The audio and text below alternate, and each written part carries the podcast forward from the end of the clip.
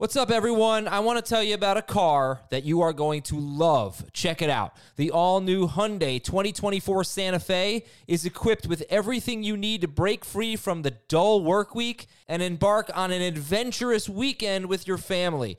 The all new Hyundai Santa Fe's features like available HTRAC all wheel drive, standard third row seating. I love that. Available dual wireless charging pads ensure that you can take on any adventure.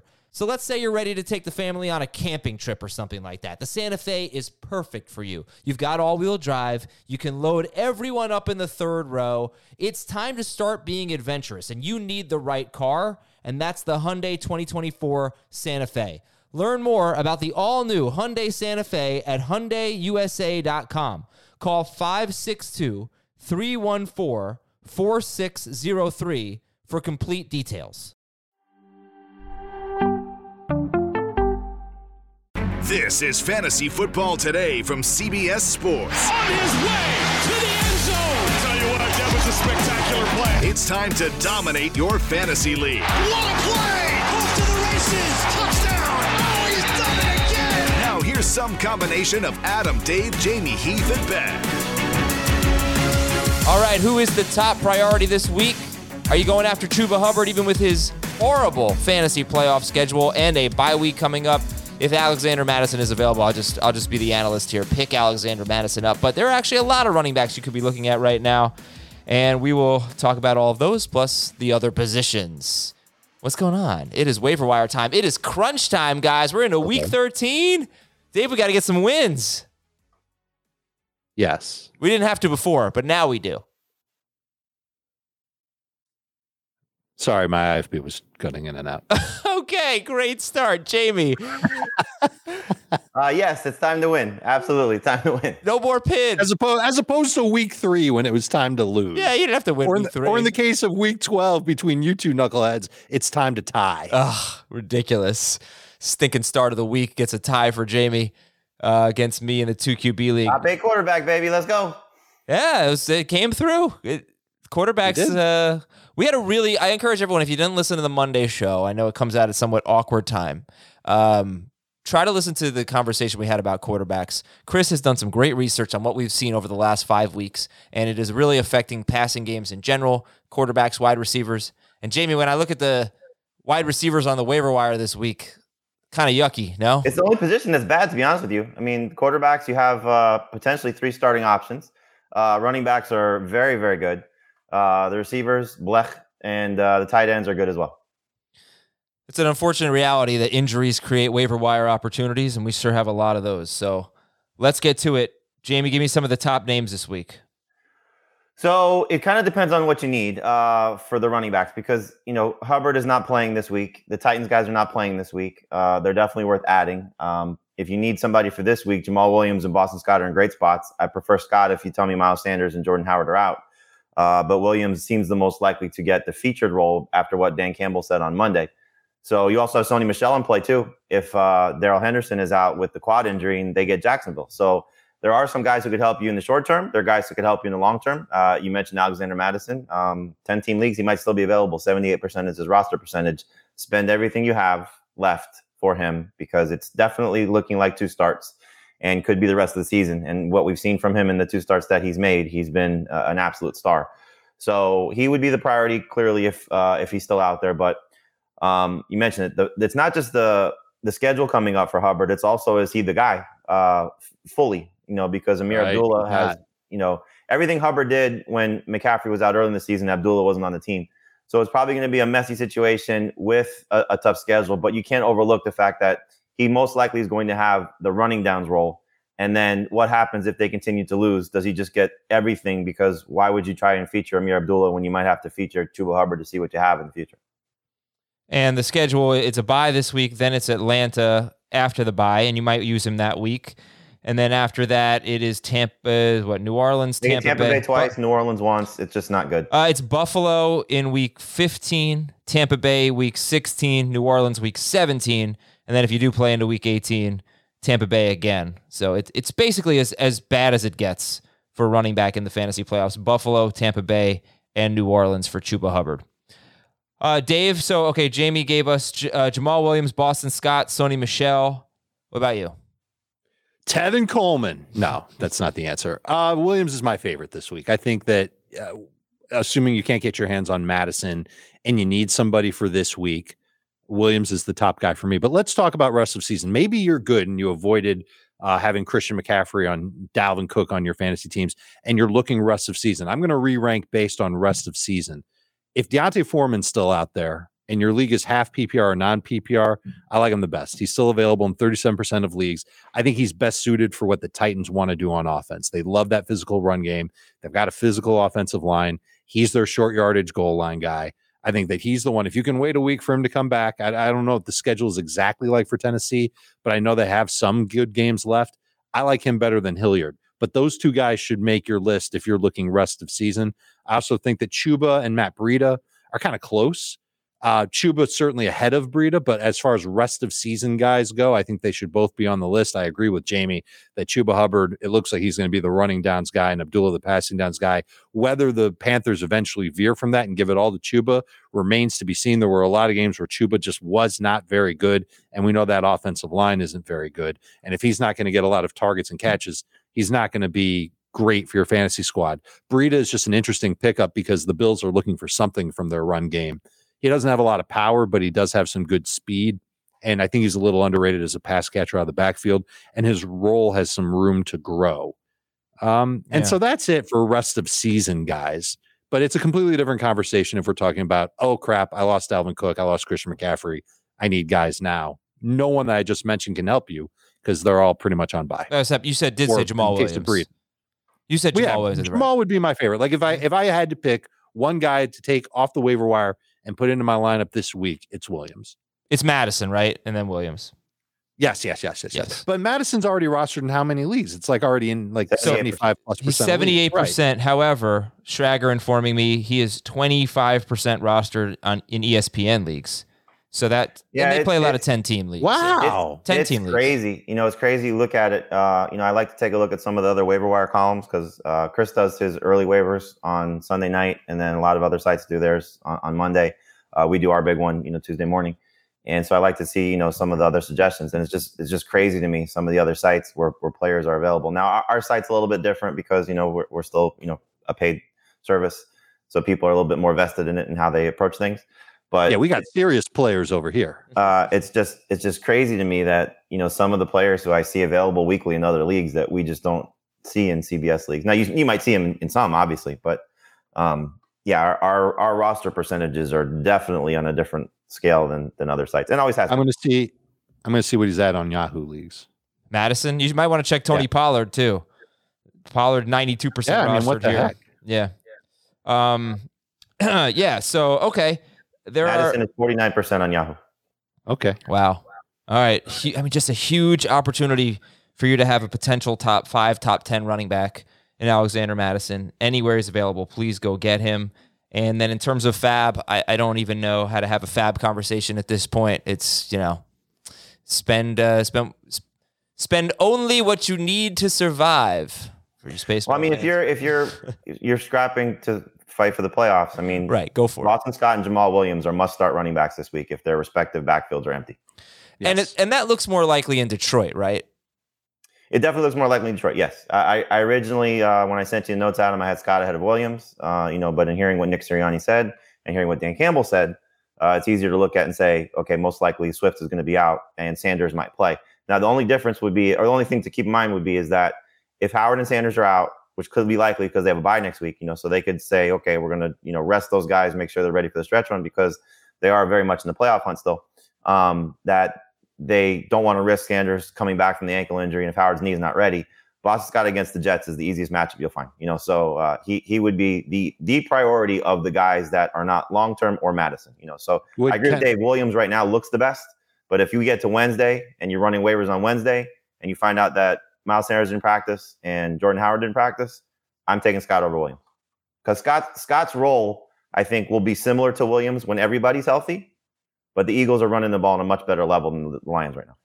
And you would say that it's worth it to have Scott for the one game versus Williams for probably one or two games, if not the rest of the season for Detroit, because they could also decide, Sure, look, we're if- not going if- anywhere. If they shut down DeAndre Swift, it's a different conversation. Absolutely. You know, then, then Williams becomes a, more of a priority long term. But if it's just a one week situation, you tell me both guys are the lead rushers in their backfields without the competition It's that Scott. we're used to seeing. Scott by far, Yeah. not by far, but Scott Scott's the better. Yeah, but both of them are. This, this is going to be a really fun starter sit week because you're going to get quite. Do I start these guys over David Montgomery? Do I start them over Yes. Saquon Barkley? Yes. Yeah, it's these are going to be pretty high end guys because they're both. Well, I don't know about Scott having a role in the passing game because if Jalen Hurts plays, he doesn't. He's not really throwing to his running backs much anyway. You don't need it against the Jets. yeah, he probably won't need it. But Williams, I'm going to guess he's going to have five catches. He should. Right. And, and look, there, there's there's two things at play here. You mentioned Jalen Hurts injury. Uh, Boston Scott's got a small sample size, but he's got three games with at least 11 carries. He scored 12 or more PPR points each of those games. So when he's gotten work, he's been successful with the work. Um, the Jets, as we know, have been bad against the run. Um, Eagles have some offensive line concerns, especially if you know Jason Kelce doesn't play. Uh, but clearly for Detroit, you have to be watching the Minnesota injury report because if they get Dalvin Tomlinson back, Michael Pierce is expected to return this week. Those are two significant pieces. Adam, you know this. I, I wish I would have stuck with it. I sent you a text message last Tuesday. I think it was Tuesday. Um, when I saw that Tomlinson was out, I said Elijah Mitchell is my start of the week. And then I was just like, you know, oh, I got to see if Mitchell plays. I, I went through this on on HQ. Uh, if I'd known that Mitchell was going to be guaranteed to play on Wednesday when I write the column, he would have been start of the week. Uh, just seeing that Tomlinson was out, knowing the Everson Griffen situation, and and knowing that Pierce was out, that run defense was a joke against the 49ers. Yeah, And so it'd be a great situation for Jamaal Williams if those guys are out. But I- I think Anthony Barr is a huge protocol. key too, and he Huh? got hurt in the game. Yeah, so Anthony if he's not available, we've seen this run defense without Barr before, and it's brutal. So if Anthony Barr ends up missing the game, then I think it's it's just only going to boost Jamaal Williams. Both these guys, Scott and Williams, could be close to like top fifteen ish if their guy right. If Oh, I'm, Sanders, I'm starting them over Zeke. I'm starting them over Yeah. Barkley. I'm starting them over Montgomery. You mentioned. I'm starting them over any Broncos running backs. I'm starting them over any Patriots running backs. Uh, they're borderline. Jonathan number one. Taylor, Jonathan Taylor. I mean, let's go. Let's go for it. Uh, it's Taylor, Mattison, Scott, Williams right now. in My rankings. well, I mean, you could even make a case of starting him over Kamara if you know. it- They're we- close. Right? Because Kamara is going to be a Thursday game, and hopefully he's healthy. He was limited in practice yesterday, so this is going to be a very heavy running back show. We do have to talk about all these situations. I'm going to go ahead. I'm going to make the case even to pick up Jordan Howard. You know, he might be a sneaky guy. You don't have to pick him up now because he's still injured, but he might be a, a guy who's in play. Um, and I would say that's kind of a risk with Boston Scott. I wonder what the depth chart looks like if all three running backs are healthy. I just want to bring that up. But yeah, I mean, obviously, there's a huge opportunity for Scott uh, even if only two running backs are healthy. It's kind of what I talked about last week going into the Giants game.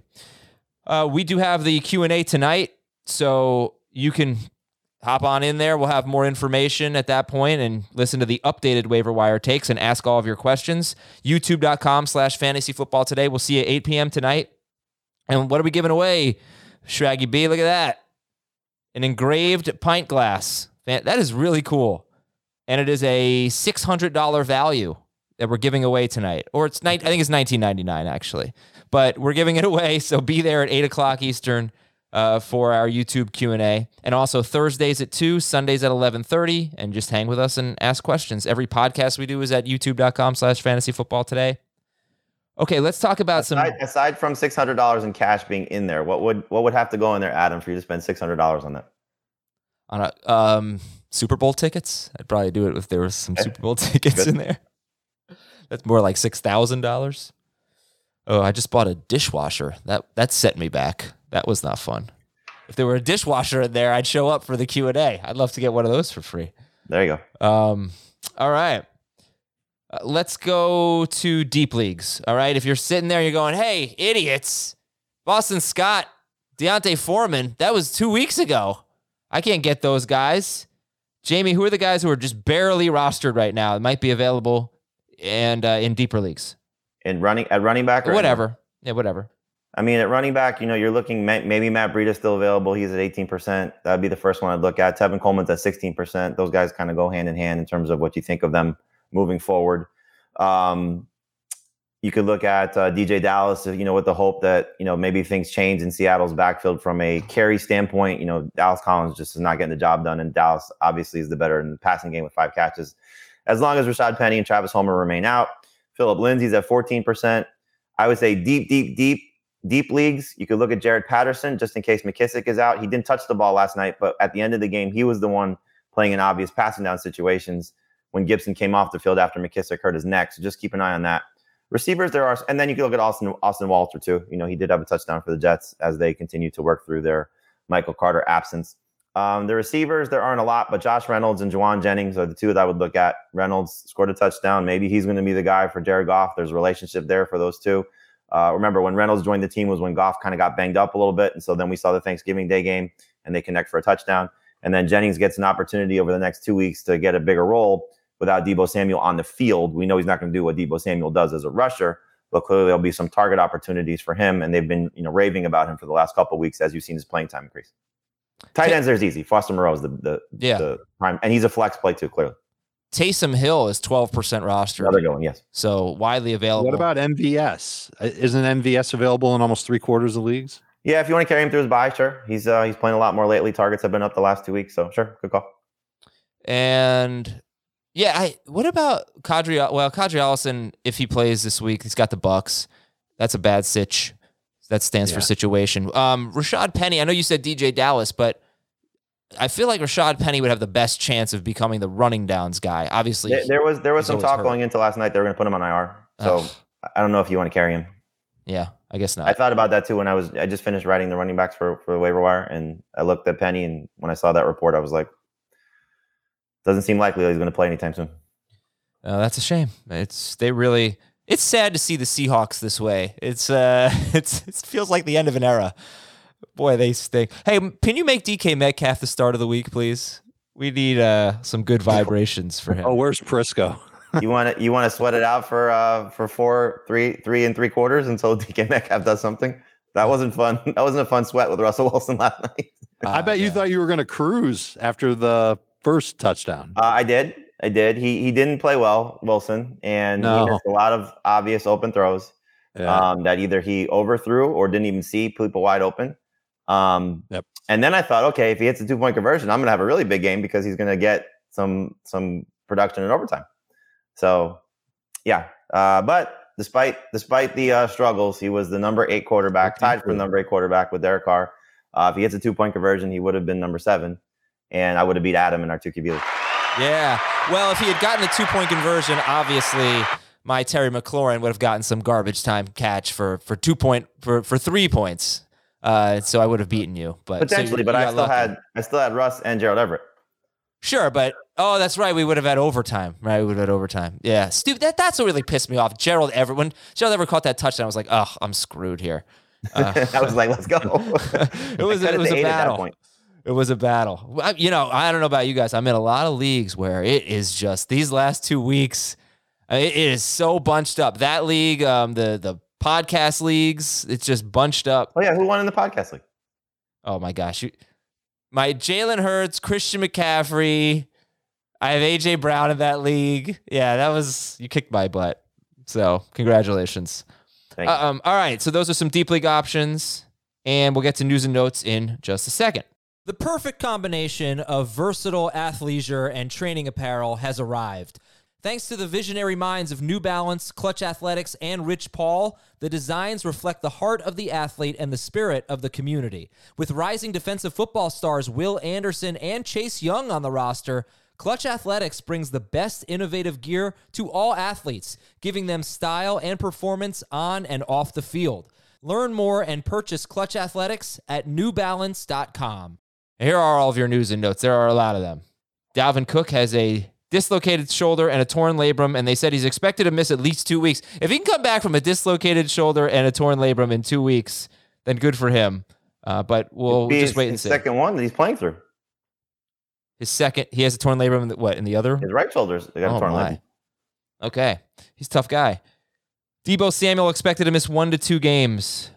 Ezekiel Elliott could have a reduced work. I don't know what to do with this Zeke stuff. It's like the worst matchup. You know, Mhm. on a th- short week ish, so it's a full week, but it, but we don't Mhm. have It's until Sunday. week. We don't have it, but we don't have until Sunday to make decisions. We have to make tough Well, decisions. he was a full Thursday. participant in practice, which is a great sign if you're still relying on him. Is Um, it though? Because that's that he was a full participant last week. he's and he wasn't good, and he didn't Well, really so get a question of if you don't have somebody else, would you rather have what Zeke has been giving you, or would you rather have the uh, option of sitting him to avoid the pitfalls? And and both sides obviously make sense depending on which way you go. I think from the standpoint of what Zeke has done and probably will continue to do, work in the passing game because they love him in pass protection, and probably get short yardage opportunities, touchdown opportunities. And so those touch, you know, it's like if you tell me what he did against the Raiders is what I'm going to get. I don't love it. It's not the Zeke I signed up for, but I'm still starting him. Here's the problem with that. He he has six catches in each of the last two games, and they were both losses, and no Cooper in either of them, and only a half of Lamb. Oh, delicious. So uh, he's usually more like a three catch guy.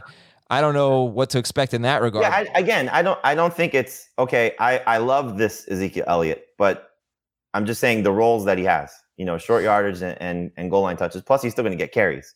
And so, like you said, you know, it, it's it's a game that they should. Um, at least you alluded to a game that they should probably win against the Saints. We would have said the same thing though against the Raiders last week. Um, so I don't. I'm not ranking Zeke. I don't know where Dave is. I'm not ranking Zeke where I usually have him. He's still a top 24 running back for me. Uh, he's still ahead of Pollard in PPR leagues because of his role in the passing game. But I'm I'm not getting completely away from him. If I pick up Boston Scott and Jamaal Williams, am I going to start them over Zeke Elliott this week? Yes.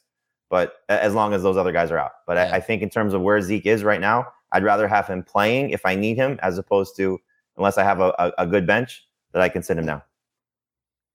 I think that's the frustrating part too, is the Thursday aspect of it because I, I feel pretty pretty certain right now that Boston's that uh, DeAndre Swift isn't going to play, but the Eagles situation is obviously a lot cloudier, and so Zeke's just going to be kind of annoying. And honestly, I think a lot of people are going to want to start Pollard over him, but would, how who are you guys going to rank ahead of him? Who, I'm sorry, who are, you gonna, who are you going to rank ahead, Pollard or Zeke? Zeke and PPR, Pollard or none. I'll take Zeke in both. Okay. All right. More news. Christian McCaffrey out for the season. And Miles Sanders dinged up. Darrell Henderson quad strain. We've all, we've alluded to all of these already. Swift likely out. Pat Freiermuth concussion protocol. Uh, Darren Waller is week to week. They have not ruled him out for this week's game against Washington, but he is week to week, so we probably would not expect him, and that's why Foster Moreau is a decent pickup. Had a huge game in the one game that Waller missed. That was against the Eagles. Uh, CD. So we expect Lamb and Cooper this week.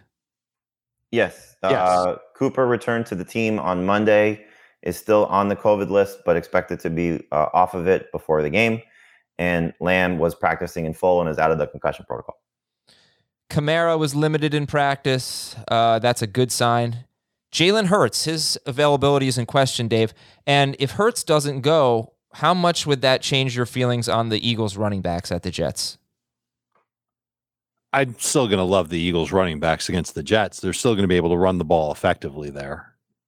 Not having Jalen Hurts might make them a tad less efficient, but I still think the workload will be there, if not even a lot more, just because the Jets offense is so putrid. It's going to be Gardner Minshew under center, and he can do an okay job managing the game. Hot take. As a DeVonta Smith manager, I am pulling for Gardner Minshew. Interesting. I just think he'll throw no, more. it's definitely possible. Yeah. Think about Oh, what he there's a did with squeaky wheel DJ game Chark coming last for year. DeVonta Smith too. What'd you say?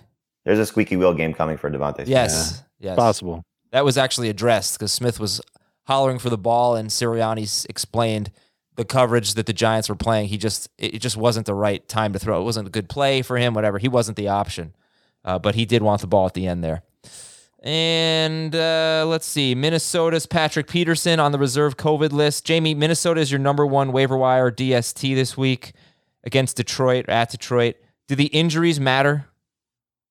Not for this week. I mean, you saw the Bears were beat up last week. You know, you don't really need a standout member of your secondary against the Detroit passing game based on how this team operates. And so uh, it's not as appealing, clearly. But if you look at the options available to pick up for defenses and DSTs this week, there aren't a lot of great ones. So I still would stick with the Vikings, and they're still going to be a top five DST for me this week. Every single DST to play against Detroit this year has put up at least eight fantasy points in a typical scoring league, and a bunch have put up double digits. Yeah.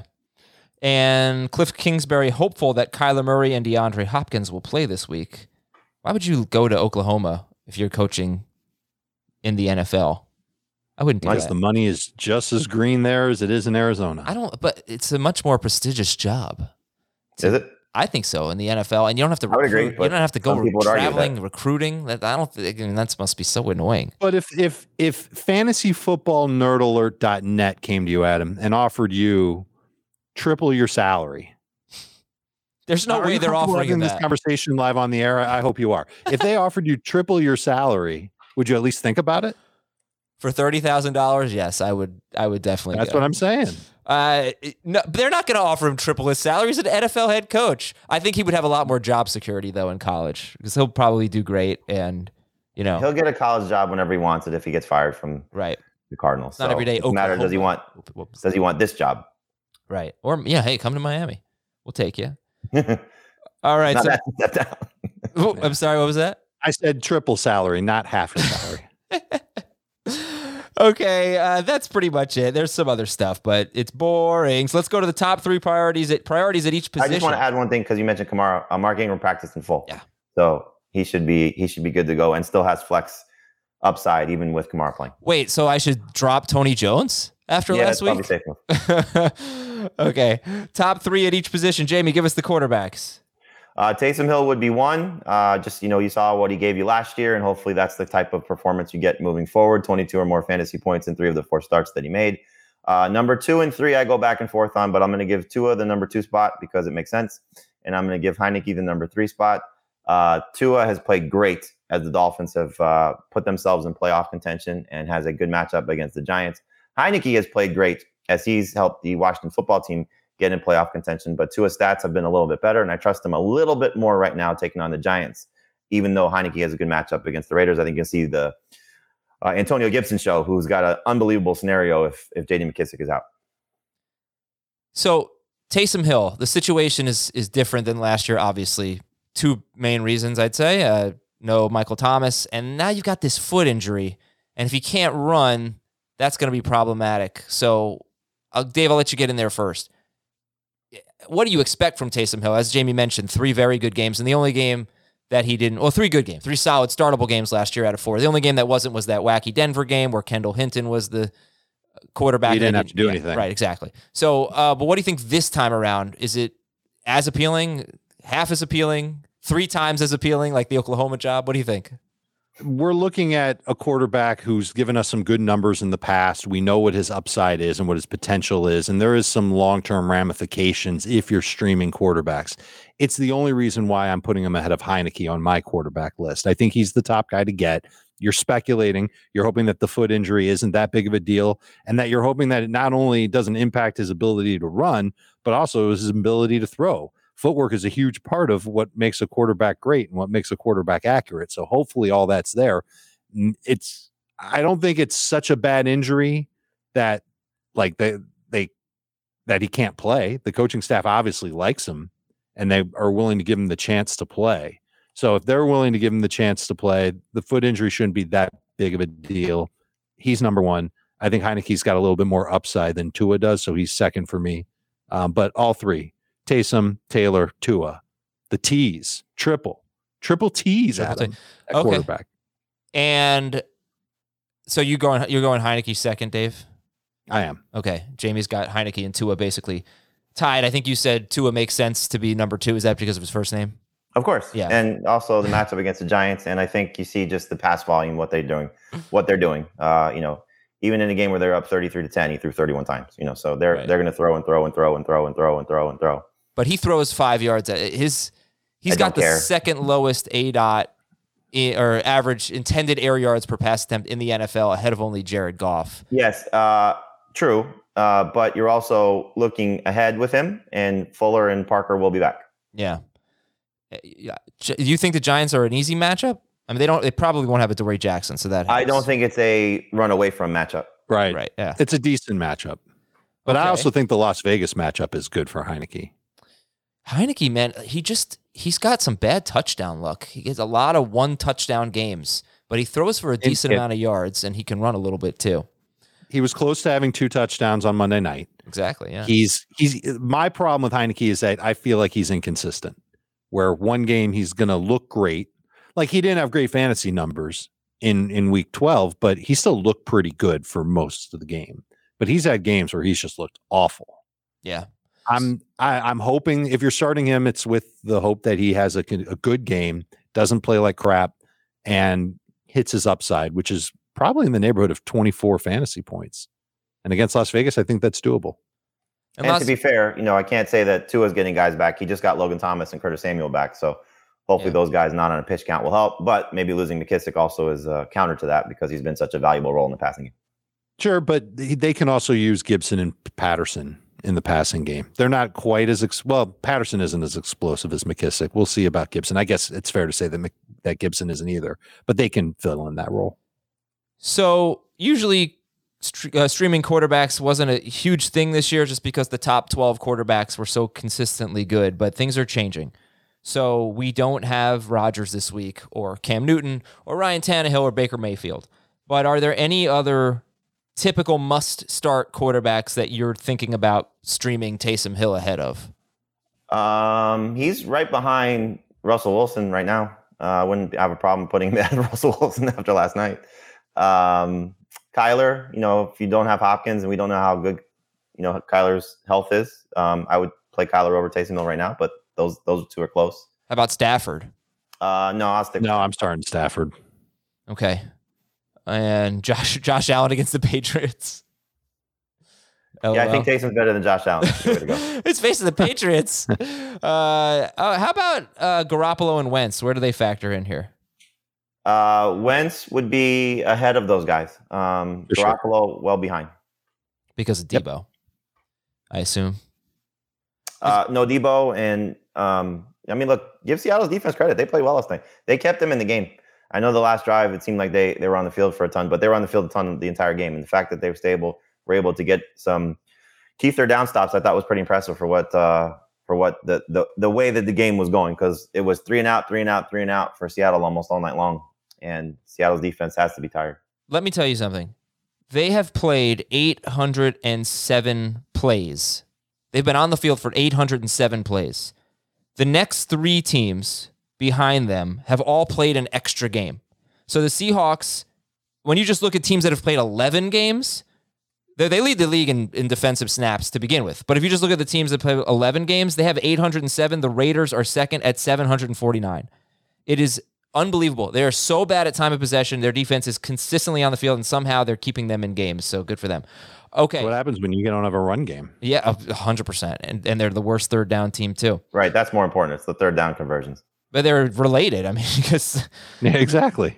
And did you see this? I'm sorry to detour here. We'll get to the running backs in a second. We've already talked about a lot of them. That going into the game, and I feel like it it didn't change. I don't know this for sure. The Washington football team has had third and one every single third and one. They have run the football every one going into the Seahawks game, and I I want to say they did it they did it all throughout the game too. But I thought that was amazing.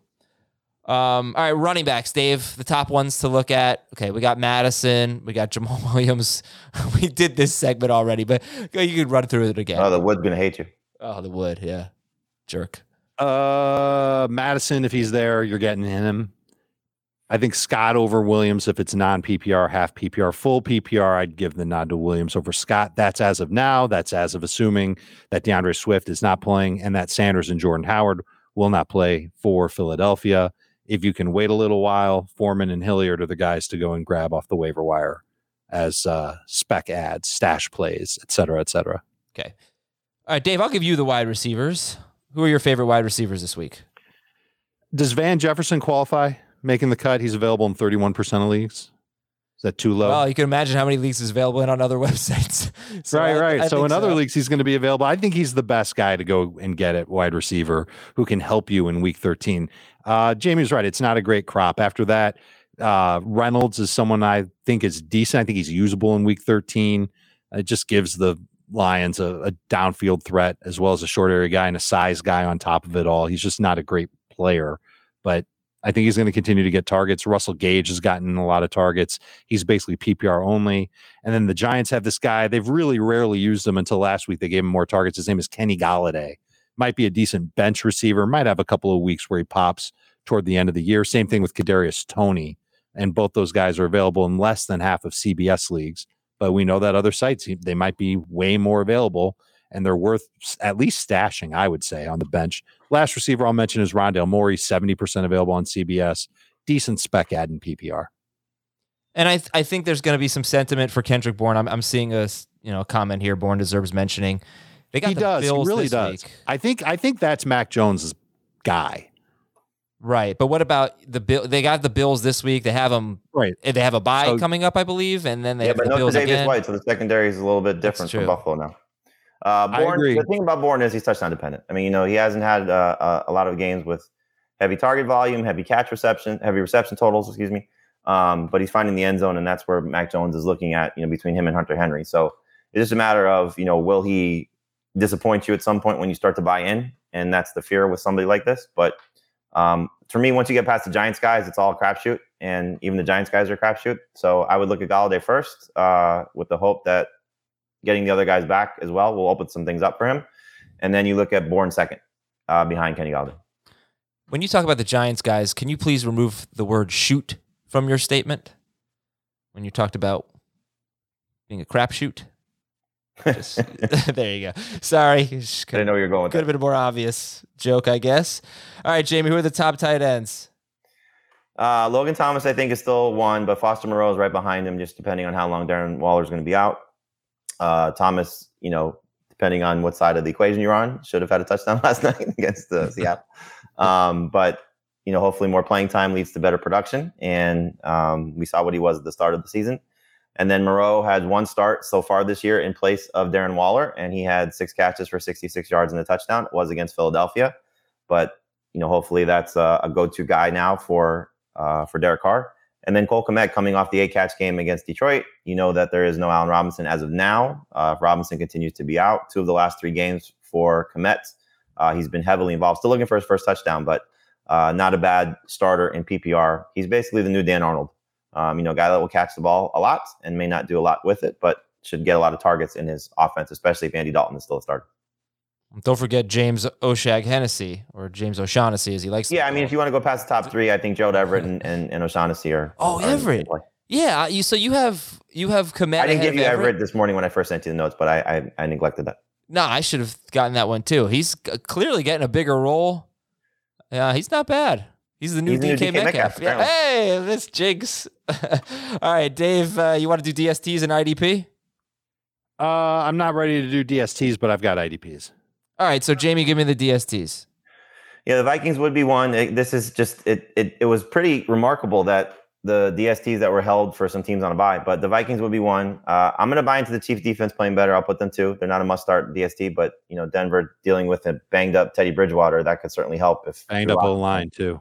And uh, and the Bengals I put third, even though um, you know it, you never know which Chargers team's going to show up. If they let Justin Herbert throw and play free, I think they're going to put up points. If they don't, then they'll be a little bit more of a stagnant team. And the Bengals defense coming off a real strong game against Pittsburgh. I'm gonna give you three more that might be available in some shallower leagues or some other websites. Rams against Jaguars, Yep, Eagles at the Jets, yep. Dolphins against the Giants. Cardinals against the Bears too.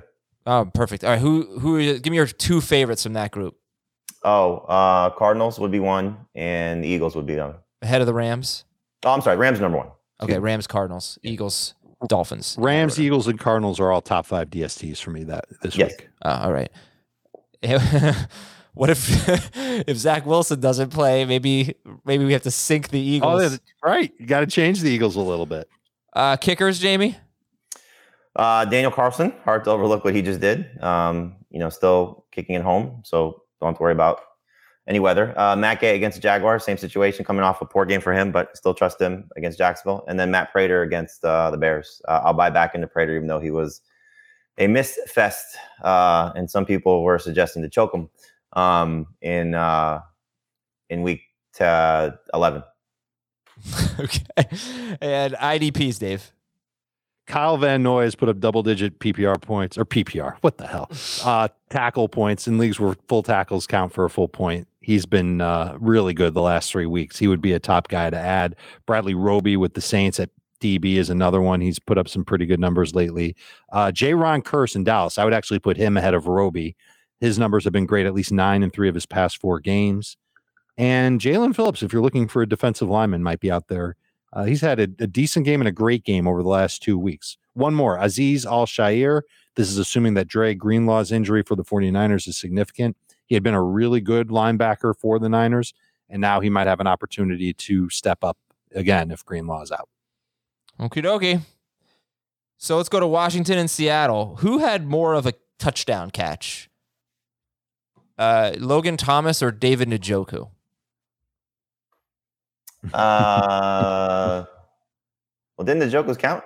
Yeah, it yeah. did, and Thomas's didn't. Yeah, I, I think um, that the both calls were were right. I know people were flipping out about the Njoku thing, right in the yeah, sense that they they shouldn't have overturned it. I don't know that it was right, but I don't think I think they they did the right thing keeping it. But there were some bad calls this weekend on touchdowns. Yes.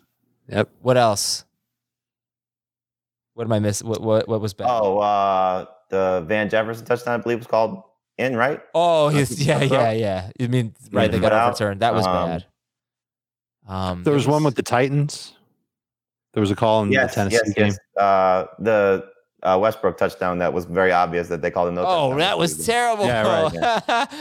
oh, it was terrible. All right. So anyway, to this Monday night thriller. 17 15 the score. Seattle had the ball for 18 minutes and 20 seconds. Washington had the ball for 41 minutes and 40 seconds. What is the impact of the JD McKissic injury, Dave, if he's out? If he's out, I'm sure you'll see Jaret Patterson start to work in as as a, the secondary back behind Gibson. I'm not convinced that he'll be the passing downs back just because he filled that role on Monday uh, in the wake of the injury. I think it'll be a little bit of a reevaluation it makes me a little bit worried that maybe Gibson loses some of that rushing downs work because Patterson's better there than he is in the pass game. But I, I think it really does make Gibson uh, the potential to be the workhorse that we all kind of dreamed about back in August. So the timing's great. It's terrible that it's happening to McKissic, especially in the game where he had two touchdowns. But I, I think that there's a real opportunity for Gibson to finish the year strong or at least have a strong game. Yeah. Oh man, he's been he's three in a row now where he's just gotten a lot of work. And you know what? It, Washington is playing better. They're playing better. Their offensive they're line's playing great. Killing the their clock. offensive line's better. Their strategy overall is better. Yeah. I think their defense has improved as well. And aren't don't they have the last playoff spot now in the yes. NFC? I think this every is team is within a, a, game of the playoffs except for the Lions. They're yeah. still in the hunt for the division. If the Cowboys lose this week, then yeah, it becomes pretty interesting. Yeah, it, they've only played one division game. Well, that's yep. probably a good thing for them. they got a lot of Eagles and they got one game against the Giants coming up, but two against the Cowboys. That'll be a determining factor. And the Eagles are right there too. All right. So anyway, uh, Gibson is a must start. McLaurin still a must start. Yes. Yep. He's got four games this year with 100, 103 or more yards and at least one touchdown. He has seven games with 62 or fewer yards and no touchdowns. It's been a frustrating ride, but you start him. It's been the Tyler Lockett ride. Those two were the Spider Man meme against each other. Is Lockett better than Metcalf rest of season? Oh boy, uh, no. I'm gonna guess there's a squeaky wheel game coming for Metcalf. But Lockett's been cruising. The, the, we're no one's asking about whether or not to start Lockett anymore, which is great. And I'm not sure there's going to be many people asking whether or not they start Metcalf moving forward. The problem is, is that Seattle started it. We, we touched on it with Everett. They wanted to get Everett more involved. That came at a cost. Lockett only had five targets. Metcalf only had four. Metcalf, I don't think even got a target till the second half. Goodness, this team doesn't get have the ball that much either. So until they can really work out all their problems, I, I don't see there being enough for all three Lockett, Metcalf, and Everett to be, you know, slam dunk productive in fantasy. Metcalf has played seven games with Russell Wilson, with Wilson starting and finishing, and he has more than 65 yards once in seven games. That's unbelievable. I think Lockett has 100 yard, 95 or more yards in four or five of those games with Russell Wilson mm-hmm. starting and finishing. So it's uh it's strange and it's disappointing. I, I, know I have Metcalf in one league and there's no way I'm sitting him, but uh, he gets double teamed all the time, and his quarterback isn't the same. So I mean, look, next year Daniel Jones to DK Metcalf will be just fine.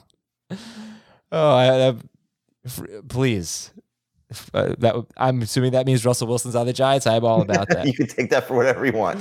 Okay. That's what I would assume, yes. I think maybe the Giants cut Daniel Jones. The Seahawks sign him as a backup, and Wilson gets hurt. No, they're going to send him there with some Two, draft fir- two first round picks.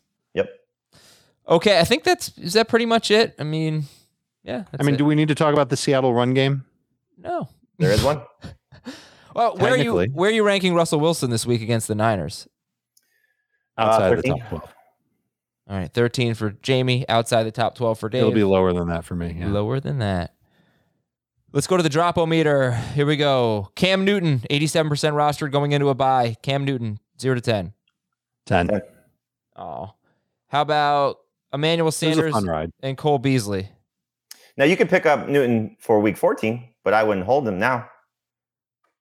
Okay. Uh, Beasley and, Atlanta week 14. and Sanders.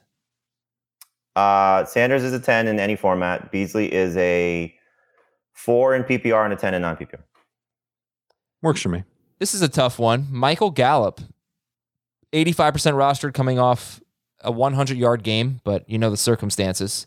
0 to 10 on Right. I'd like to keep him if I also have Cooper or Lamb. If I don't have those guys on my team, he's going to be on my bench. I'm probably not going to feel good ever starting him, so he would be close to nine on the dropometer. Uh, he's a 3 for me in any format. I want to see what happens when everybody's healthy. We saw week one, seven targets and a half in a game where they had to throw. Uh, we've seen this defense become a little bit leaky, and the run game is falling apart. So I don't want to get rid of him yet before he continues to be a significant. Like I'd rather have Michael Gallup than Courtland Sutton right now, for example. Yeah, Yeah, on, that's fair. he's on the drop meter too. How about Jerry yeah, Jeudy? We can just go, go ahead and give him the 10. Jerry Jeudy? Uh, you know that's that's a close one between Gallup and Jeudy. I'd probably still rather roster Jeudy, but this is uh, becoming a little frustrating with this Broncos offense. This is an interesting week because if they're in typical Chiefs land where they're chasing points, like we see with a lot of Chiefs opponents in the Patrick Mahomes era, just haven't seen it a lot this year. Then hopefully Jeudy gets a spike in targets and finally starts to play well. But they're going to be very run heavy, as we've seen, and the quarterback play has been bad, as we've seen. So Jeudy's getting very close to being cut across the board. I'm hanging on to him in all my PPR and half PPR leagues. I would say he's a six on the dropometer and non PPR. Kenny Golladay, 60%. Zero. Yeah, he's, he's a bench guy. Mike Davis, 70% rostered. Oh, 10. He's a waiver wire guy. 11. Rashod Bateman, 74% rostered. I want to hold him for another week, so uh, I'll say four at most. I'll say eight. You can let him go. Two, there are too many other players that we've talked about on the waiver wire that I'd rather have than Bateman. to the waiver wire. We're going to repeat some names and we'll go a little further in depth here. So, quarterback, we've got the two guys who are in the check to see if available list would be Derek Carr and Carson Wentz. And I did add Garoppolo there, but Jamie did not, was not into that. He's 74% rostered and uh, no Deebo and a tough matchup. Well, I think you're starting to see the, the the ceiling also. You know, it was two games over 20 fantasy points five games ago, or five and four games ago, and then the last three, 19 points or less. Like, where is where is he living for the most part this season? He's living under 20 fantasy points, right? And so, He is, that a guy that you want to roster and trust when you have Tua? I think has a higher ceiling. Heinicke, I think has a higher ceiling. Wentz, who you know certainly shown you has a higher ceiling and a great matchup this week.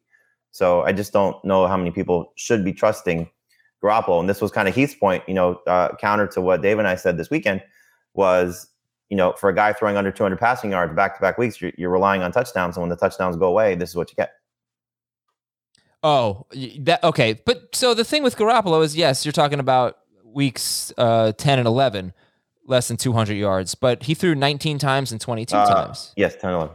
This past week, he threw 26 times for 230 yards. I'm going to guess his yards per attempt is really good. You just, I, I don't think he's going to have to throw a lot against Seattle. And yeah, it's not an appealing setup. But, but I think, you know, I just think Garoppolo is playing pretty well. Then again, I obviously the Deebo injury is huge. All right, we don't talk about Garoppolo anymore. So Derek Carr, how much do you trust him with uh, that stinking Mariota guy there doing his Taysom Hill impression? But that also part stinks. against Washington gives up the most fantasy points to quarterbacks. They just let Russell Wilson of all players score 22 points. And Yeah, somehow Carr- Tom Brady did not. Carr is a top 10 quarterback this week. Wow. I don't Even him that without high, Wall- even without like him. Waller? Yeah. Woo. All right. Uh, so you like How do you without Waller for most of the game against Dallas? Yeah, he scored 22 points. He it was an overtime game. He threw They for 300 373 yards. They- That's true. I'd take him over anybody that we've already talked about, or the waiver, or at least the waiver wire quarterbacks that we talked about. Yeah, I would start him over Kyler this week. I'd start him over uh, over Russ. I'd start him over Heinicke. I'd start him over Tua. Oh man, I can't wait to talk about this because this is risky with the way Washington is running the ball and controlling the clock lately. Agreed. All right, Jamie, I like it. I like the boldness. Um, you uh, Carson Wentz or Derek Carr, guys? Wentz. Uh, Carr. Wow. Okay, and then It- so so the Colts running the ball doesn't factor in at all here. That's a good point. Yeah. It's fair. so right, it, he threw 20, Wentz through 20 times last time they faced Houston. He scored 20 points, but you can't imagine a lot of volume there for Wentz. no, Okay, so then Taysom Hill. the one time they had to throw recently, they lost. That's it. Exactly right. He he throws a, a lot more in losses than wins. All right, Taysom Hill, Tua Tagovailoa, and Taylor Heinicke are the top three. That's the order for Jamie. For Dave, it's Taylor. uh, It's uh, it's Taysom, Taylor, Tua. Taysom Hill, Taylor Heinicke, Tua Tagovailoa. I think if it's if it's strictly for one week, I might go Heinicke over Taysom. Taysom's ahead of of Taylor just because of the rest of season factor. And then you got another Taylor. You got Tyrod Taylor, who's an option here against the Colts. They are third worst against quarterbacks, although they've been better lately.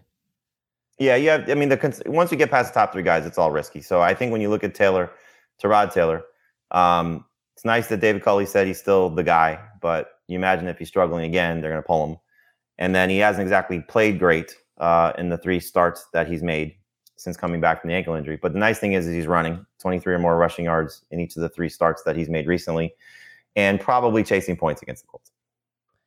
Daniel Jones at Miami. This is just kind of desperation. And then Mac Jones Yep. against at Buffalo, and then a bye. Uh, that's it. Okay. Running backs. Uh, uh, we don't really have to do this again. I'll throw some more names. What about Devin Singletary? He's 75% rostered. What, how do you feel about him? So he had more touches than Matt Breida in the Thursday game. He played late in the game, obviously when the when the score was uh, well in hand. But Breida outperformed him in terms of yards. He scored the touchdown. He's playing more on passing downs when the you know game is in in control, uh, or game is in in competitive. And so I think Breida, you know, has shown you the last three weeks that he's got an opportunity maybe to be the best running back in Buffalo. We'll see if that's the case rest of season. But Singletary should absolutely be rostered. You know, you're still looking at a guy that's been more than adequate every time Zach Moss has been off the field. And so, you know, he's he's in the flex discussion, certainly against the Patriots defense that has struggled against the run. What do you guys think Both about guys this? should be rostered. I don't. I, I don't know how good you'll feel starting him against New England this week, Tampa Bay next week. I mean, And then New they've England, New England has had a, a really up and down run defense. You know, I A lot agree. of terrible games, usually bad in the passing game against running backs. Yep. J- Yeah. They're going to No, dare. Buffalo to run. Right. Yeah. So, but let me. uh, What do you think about this? So, in that Thursday game last week against the Saints, Matt Breida had eight carries in the first half. Devin Singletary had four. In the second half, it was eleven to one Singletary. Does that mean anything to you, or could that just just be a week to week fluke thing? He was the clock killer. I think it's a week two. I think it's almost like Singletary is replacing Moss and, and Breida's replacing Singletary. Yeah, that could be. So, who would you rather have, Singletary or Breida? Still Singletary. I'd rather speculate on Breida. It's fair. Okay, now given all the things we've said about Chuba Hubbard's schedule and the fact that he has a bye this week, should he actually be kind of far down the list behind Jamaal Williams, Boston Scott, behind even maybe a Yes. Sony Michel? Yeah. Uh, it depends on what you need because you know we could get to the end of the week and Miles Sanders and Jordan Howard are playing and D'Andre Swift made a miraculous recovery and he's back. And then what are you looking at? Backup running backs, where at least this guy has starter potential for the rest of the season. So if you need somebody for this week, obviously you're not picking up Chuba Hubbard or Ameer Abdullah. If you need somebody rest of season, you should absolutely be picking up those guys ahead of Jamaal Williams and Boston Scott. And I don't think we've talked enough about Sony Michel, but quad strain for Darrell Henderson and 20, what did he have? 20 carries, three catches in the one game he played without Darrell Henderson. Week three against Tampa Bay. Yeah. Yeah, and this they should be leading, should be able to run the ball against Jacksonville, and then you never know, it could linger for uh for for the yeah Darrell Henderson. So Michel forty one percent rostered. Okay, D'Onta Foreman, you Dave, you like Foreman better than Hilliard? I do. Jamie? Even in PPR, I, I just I think he's the their best replacement for Derrick Henry. And Hilliard was great in the passing game two games ago. Didn't do a lot in week 12. Jeremy McNichols will eventually be back. Does Hilliard still have that role when McNichols is healthy? I don't think Hilliard nor McNichols will take away a significant amount of the work from D'Onta Foreman. Okay. Would you guys rather have Foreman or Hubbard? Hubbard. I would rather have Foreman. All right. Jamie, how about Tevin Coleman and the Jets guys? Ke- Coleman's only 16% rostered and had 16 carries last week. Yeah, I mean, he's clearly the lead guy, um, you know, based on how they use Ty Johnson and not throwing him the ball, uh, which is the appeal for Ty Johnson, and then working in Austin Walter. You know, I, I think all of these backfields, you know, Dave mentioned McNichols coming back. I wouldn't be surprised if McNichols comes back and it just becomes messy for all of those guys because clearly Hilliard was more explosive than D'Onta Foreman ever will be and the one carry that he had for the, the touchdown run.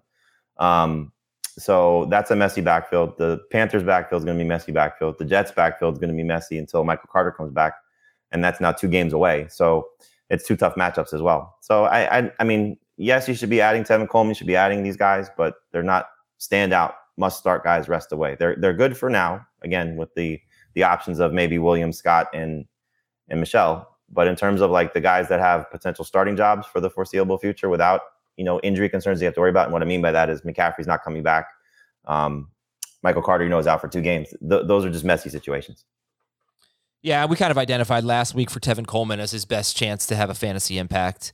Uh, it, when looking at the upcoming schedule, I I, ho- I wonder if they gave Austin Walter the touchdown because it was a homecoming for him. He's a Houston guy. That was really. really They gave annoying. him, I think they gave him red zone work. They gave him nine I mean, he carries. had more carries than than Ty Johnson for what that's worth. yeah, Yeah. that's pretty annoying. All right, I think they wanted to see what he could do. uh, Jaret Patterson, Philip Lindsay, DeeJay Dallas, some speculative ads there.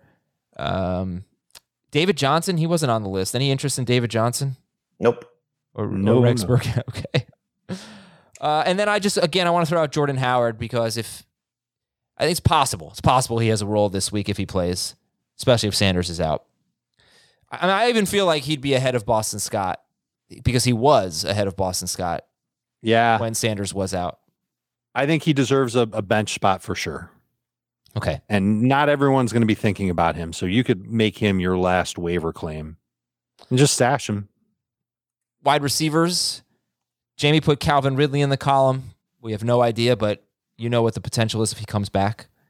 And Van Jefferson is another guy that is available in only 32% of leagues, but would be, as Dave said earlier, probably the number one wide receiver option. And then for this week and rest of season. Dave, you talked a lot about the Giants guys. You didn't mention Sterling Shepard, probably because he's making almost no progress. But if they're mm-hmm. all healthy, is he the best one? He's got Probably. 17 or more PPR fantasy points in all three of the games he did not leave with an injury. He'd be the one that I would trust, especially in PPR. Oh, Hopefully, there's some good news eventually. Would love to see him back. Yeah, the Patriots guys are next on the list behind the Giants guys for Jamie. And it's you know, unfortunately it's Buffalo then a bye. But so what about AJ Green? You know, he he wasn't bad earlier this year. He's 59% roster. Jamie, do you have any interest in AJ Green? Absolutely. I mean, you know, you're looking at a guy that, uh, well, first off, I- I'll say this. Absolutely, if DeAndre Hopkins is out, because you get Kyler back and then you have Christian Kirk, Green, and Rondale Moore as the top three guys. Um, you know, so, and he had uh, 11 PPR points in his last game before their bye week, you know, so a little bit of a bounce back game with Colt McCoy. And so, you know, you kind of know what you're getting from him. I think he's, uh, you know, decent floor, not very high ceiling. So if Hopkins doesn't play, then yes. And then Dave mentioned Rondale Moore. You know, the hope would be is that what we saw prior to the bye week, where he had uh, a zillion catches and no yards with it, but um, certainly involved in the offense. And without Chase Edmonds on the field, which he's not coming back yet, you know, he feels more like the pass catching running back option, even though he's not lining up and playing in that particular role all the time. And then we have partial owner of the Houston Texans, Ty, uh, T.Y. Hilton. Yep. Just every game. He's only had one good game this year. Well, he caught a touchdown last week. It was against the Texans. He had four catches for 80 yards on four targets. So he's just got this thing in his career. He is dynamite against Houston. Russell Gage going against Tampa Bay. Gage is, you know, not a lot of yards. Doesn't usually Nope. score. He did last week. He started to play a lot more on the outside this year. So the versatility is helping him out, but I don't think he's like a downfield threat for Atlanta at all. He's the guy that Ryan's turning to when every defense is double teaming Kyle Pitts. Josh Reynolds is someone Dave mentioned earlier. He's got Minnesota Yep. this week with no Patrick Peterson, uh, most likely. No pass rush. Yep. Jauan Jennings for San Francisco almost had two touchdowns, but that's obviously a deep league option. All right, I'm going to throw a few names at you. How do you feel about him? DeSean Jackson against Washington. You'd have to be desperate to start him in a non PPR league. Laviska Shenault. You'd have to be desperate. Nick Westbrook on a bye, but is he the number? He led the team in receiving with 25 yards last week. Not a ton. I bet you picking him up on a bye week. Right. I bet you could pick him up Saturday night okay. or if you week. wanted to carry him. if he Yeah, were pick him up if he were playing, I mean, what's your general interest in Nick Westbrook or Nick Westbrook Ikhine, depending on what site you're on? Uh, still minimal. I mean, hopefully Julio Jones is back. He's got one more week out, and then AJ Brown is back. Uh, they're just not going to throw to these guys a ton. All right, tight ends. Logan Thomas. I mean, he might be one of the better pickups outside of Yep. running back. this week, yes, ahead of all the receivers for me. I mean, he's got the best. He's got the best schedule of any player at any position. I I- I don't know this for sure, but I feel comfortable saying it. It's the Raiders who are second to last against tight ends, the Cowboys, the Eagles who are who are the worst, the Cowboys again, and the Eagles again. So Logan Thomas, fifty eight percent rostered. Foster Moreau. Jamie, you like Thomas better than Moreau? I like Thomas better than Moreau. There's more long term appeal. Dave, how about you, Moreau or Thomas? Thomas. Thomas could evolve into a must start fantasy tight end. Finding one of those guys off the waiver wire at this point in the year is amazing. What if you're the Waller manager and you just want a guy for one week, Thomas or Moreau? I'd still take Thomas. Same. Cole Kmet. Now you see Arizona, they are best against tight ends, but they really have not played any good ones except for Kittle, basically, who had 101 yards and a touchdown. So Kmet, Jack Doyle is also on this list. He's got five to seven targets in three straight games, and he faces the Texans, who have given up the sixth most points to tight ends. And James O'Shaughnessy. O'Shaughnessy had five targets last week after the injury to Dan Arnold, and he had eight targets in week one before they had Dan Arnold, and then he got hurt in week two. So I know Don't it's not a, Everett too. Oh yes, oh yes, Gerald Everett. So where if we're re-ranking the tight ends, where's Everett? I put Everett fourth behind Thomas, Moreau, and Kmet. Okay. And I put Doyle behind O'Shaughnessy. There's always Tyler Conklin too. What do you guys think about him going up against Detroit? Uh, I. Um, I think you kind of seen like when the matchup is fantastic, he does well, and when the matchup is iffy or bad, he does poorly, like he did last week. I- I know Detroit is technically 14th against tight ends, but it's a pretty good matchup. Although they did very well against Conklin earlier this season. Hey, They did. don't start Tyler Conklin. Just don't do it. They did allow 10 half PPR points to both Kmet and Jimmy Graham on Thanksgiving. Yes, yes, indeed. And the DSTs, the Vikings, the Chiefs, the Bengals. Would you sit the Patriots DST or the Bills DST in that matchup? Those two teams facing each other. Would you sit the Patriots or the Bills for the Vikings, the Chiefs, or the Bengals? I'd try to. Um, I don't want to sit the Patriots DST because we've seen Josh Allen in some tough matchups really struggle. Uh, so, and I'm not going to roster two DSTs if I have the Patriots right now. I know you have to do it next week with them on a bye. So if you want to look ahead and you know if there's somebody you can use for two weeks, then that's a different story. But um, that's a tough roster move to have to make with all the other moves you might be making now.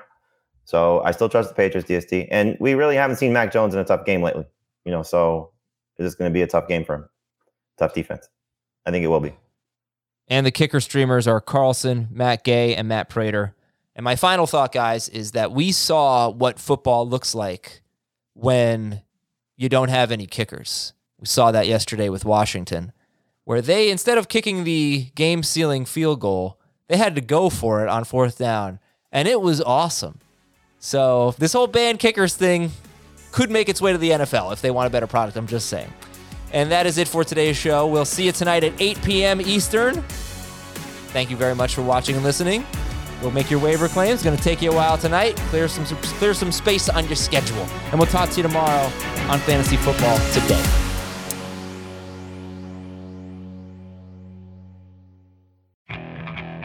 Okay, picture this.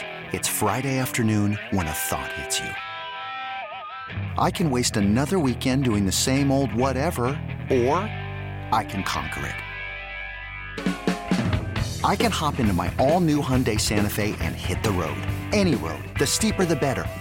Because my all new Santa Fe is available with HTRAC, all wheel drive, so I can hit the trail without a worry in the world.